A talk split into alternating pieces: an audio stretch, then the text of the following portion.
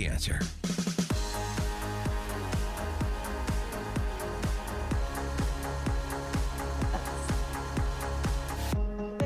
Top of the morning, Dan and Amy updating our big story this morning. Uh, Amy and a bunch of old ladies getting together at Hersey High School tonight to remember the good old days when they were homecoming queens.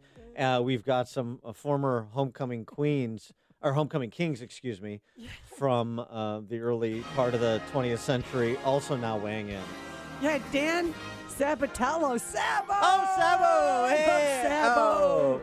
Sabatello. Yeah. Homecoming king in 19. Shot, shot, shot, shot. Shot. Do it, do it. Go, go, go. He's going to be there as well. He retweeted Oh, sure. my tweet that I just tweeted Yeah. out. Because uh, the king of 1987, Jeff Wilcox, looks an awful lot like Brett Kavanaugh, don't you know? So go I- to Amy Jacobson on Twitter. You'll be able to see it. Yeah, sure. I mean, if you're as fascinated by Hersey High School nostalgia as I am, which I assume everybody is. So we're gonna have a bunch of pickup trucks there, and then Yeah. they're gonna put people into the back pickup truck, yeah, and go around the the uh, the field there. Yeah. Go around the track a few times. Great Friday night. You're going to wear your Letterman's jacket? Well, that's what I was thinking because somebody texted me and said, "Hey, I might remind you that you're the first athlete to be a homecoming queen. I wasn't a cheerleader or Oh. pom poms. I was on basketball, volleyball, obviously volleyball. Um, Pioneer. Yeah, so I should wear my Letterman's jacket, you know? Mix it up a little. So you have that in a glass case at your house, I presume? maybe, uh, maybe, maybe it's in a shadow box. Maybe it's not. I could break the glass and get it out. this is My as, kids are horrified. Peyton and Eli are so glad that they don't go to Hersey right now. I'm embarrassed for them for being embarrassed of you. Mom, how are you going to climb up in the back of a pickup truck? I mean, some ladies might need ladders Yeah, well, to yeah, get up there. There'll probably be a lift or something. Stop. This is uh, this is fun for me. So vicarious thrill that I'm getting because Mm. this is as close as I've ever come to being with the cool crowd. I just cannot fathom that you went to high school and didn't go to one dance. You didn't go. You didn't get asked out to turnabout, or you didn't go to homecoming dance, and you never went to prom. It's so sad. yeah. I. Yeah. You didn't even go to turnabout. I mean, No. everybody gets asked to turnabout. That's one that girls ask the guys. You don't, you know? Yeah. Did you even have that at Bennett? Yeah, we had turn. Uh, yeah, we had Oh. turnabout. Yeah. So how? No, nothing.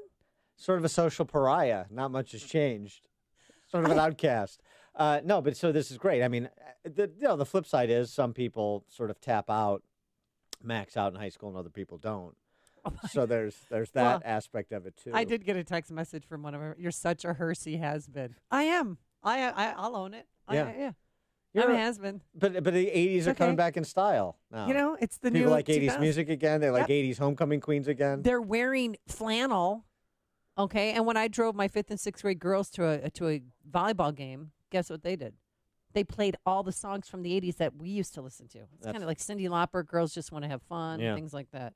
That's how old you are. Also, we understand uh, from this story there were a lot of election irregularities uh, with respect to homecoming queen and king contest at Hersey High School. Yeah. So we're going to have to have a look see into that and make sure that your crown is legitimate. And I can't think of a better individual to head up that investigation undercover, so we get the truth. James O'Keefe. I mean, he's outed New York Times, CNN, Twitter engineers for shadow banning conservatives.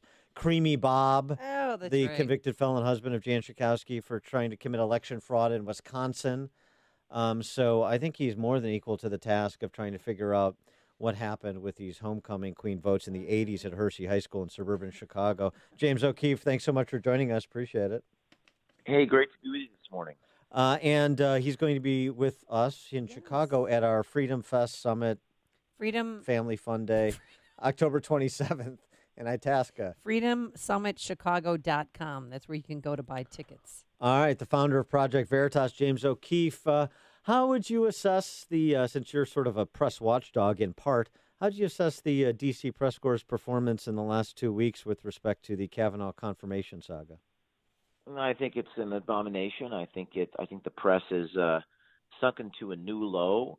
Um, the, the the guilt, the presumption of guilt uh, based on prejudice, is a highly unjust thing, and the press has overplayed their hand. And mm, as Andrew Breitbart once said to me, they're There is no distinction between the Democratic Party and the press corps. They are one and the same. Journalists are making stuff up to get a reaction, and I think the anecdote to all this is to simply expose reality. I'm not ashamed to admit it. When I when I saw the uh, the Brett testimony, I I kind of teared up a little bit. Mm-hmm. I've been falsely accused a number of times before. I could I could see it in his eyes, and and I think that we have reached a point in I guess an inflection point in our country where um, the media is so deeply corrupt that people are, are starting to see it. You know, because you can see the testimony, you can make the decision, and then you see the journalists reporting on it. So I think things are really changing. What did you think about his op-ed in the Wall Street Journal? You know, I, I haven't actually. I've been traveling this morning, so I haven't actually read it. Mm-hmm. I, I saw the headline uh, about how he's apologizing for temperament. And you know, you know what I think? It's like the Alinsky's Book of Rules, which I actually happen to. Alinsky's from Chicago. Yes. I happen to actually admire some things about Alinsky. I don't think he is unethical as the people who have inherited his rule book. But Alinsky's tenth rule was that the reaction is is the action in a campaign. So this whole idea of accuse you of rape and, and gang rape, and then you get angry when when accused, and then you say, well you don't have the right temperament because you're angry. That is a, that is a, a very, that is Alinsky on steroids, and it's and it's unethical, and he should be forgiven for. I mean, I not to get too personal here, but I wrote an entire book called Breakthrough, and in that book, there I was falsely accused. It was thrown out, and I can mm-hmm. tell you, when I'm sitting in the courtroom, and and and and I I was, I was holding back tears. I it's it crushes your soul. It hurts your family. It, people you don't know what it feels like unless it happens to you and Harper Lee wrote To Kill a Mockingbird. Yeah. And one of the most amazing things is to see the left take the opposite, I guess, approach than to sympathize with the accused is, is a very interesting thing happening in our society. Yeah, and actually, there's a, another good op-ed when you get around to the Journal this morning from a uh, partner at uh, Clare Locke uh, in Alexandria, Virginia, talking about how it feels to be falsely accused because she's represented a number of high-profile mm. clients mm. who've uh, suffered false uh, accusations and uh, and the process you go through. She goes, for example, say, you know, it's a hellish choice. Let it go and allow the lie to persist as a permanent blot, or fight back through the legal process to clear their name. As we talk through the decision, my clients grapple with the damage to their relationships, lives, and reputations. I mean, it couldn't be a more serious thing, which is why it's so important that the presumption of innocence be a, a cultural norm in addition to a legal standard and that has uh, the, the, the effort to destroy that. I think has really um, boomeranged on the Democrats. You said something important. You said a cultural um, standard because I think what people need to realize is that the media has more power than all three branches of government, and so does Hollywood. Mm. They, it, this is a culture war now, and I think I read in the midterm elections, Democrats tend to lose culture wars, particularly on in midterm elections and and uh, with the Supreme Court. But politics is downstream from culture. That's something that that's ingrained in the DNA at Project Veritas. And and and the Soviet dissident Alexander Solzhenitsyn, who survived the Soviet Union and I suppose some of the things that some of our friends would like us to become, he said that all three branches of government are, are, are, less powerful in America than, than the media. And the media has a great responsibility. Um, I don't think this will last. I mean, the, the, the shame that they feel, it, it, they'll just double down. I do think, though, and to give myself a plug in on my colleagues, the work yes. that we do undercover exposing inside newsrooms, inside Senate offices, um, we do have some stories coming out inside the United States Senate, going in their back rooms, exposing what they really believe and how they mislead voters. Um, I think these sorts of things can can change the perception. It's like it's like what Orwell said: exposing water is wet and rocks are hard. Yeah. But when the media is so is so different than reality, that's that's how you change the game. And again, I just think it's important people understand. I think I think we need new counterweights. I don't think reform inside the government is possible, I think we have to reform the media, and that's what we're going to do. Yeah, I hope uh, you got into some of the uh, Senate offices of some of those senators we yeah. saw on display in the last week. That would be very interesting. Yeah, can you give us a little taster, a little tease as to what senators you focused on? Um, uh, I don't want to scoop myself, but um, I, will say this: we have two nonprofit organizations, Project Veritas Action. We spent the last six months investigating some of these high profile senators, some of them running for reelection. And one of the things that we found is that they're lying to the voters about what they really believe. Some of them, in order to get elected, and order to so they have to say, well, we're gonna we're gonna say this, and then when we get elected, we're gonna do something different.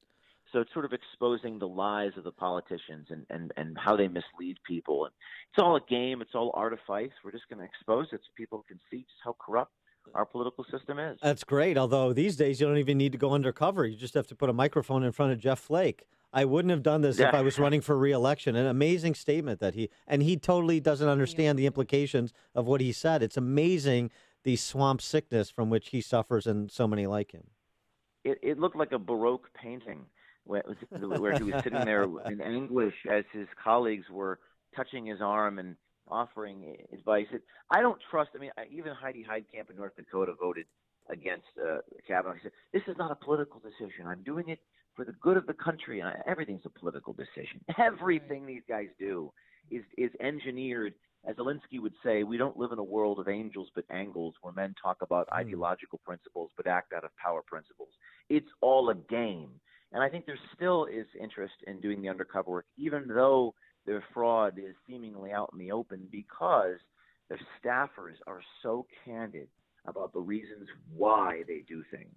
And that's what our investigation is going to uncover. We're probably going to release it uh, starting uh, next week and the week after. Great. We will look for those uh, undercover investigations as we always do from Project Veritas. He's James O'Keefe, the founder of Project Veritas, author of the book American Pravda My Fight for Truth in the Era of Fake News. And he'll be with us October 27th at Freedom Summit in Itasca, so you can get uh, up close and personal with James O'Keefe, who will not be in disguise mm-hmm. at uh, Freedom Summit. No. James, thanks so much for joining us. Appreciate it.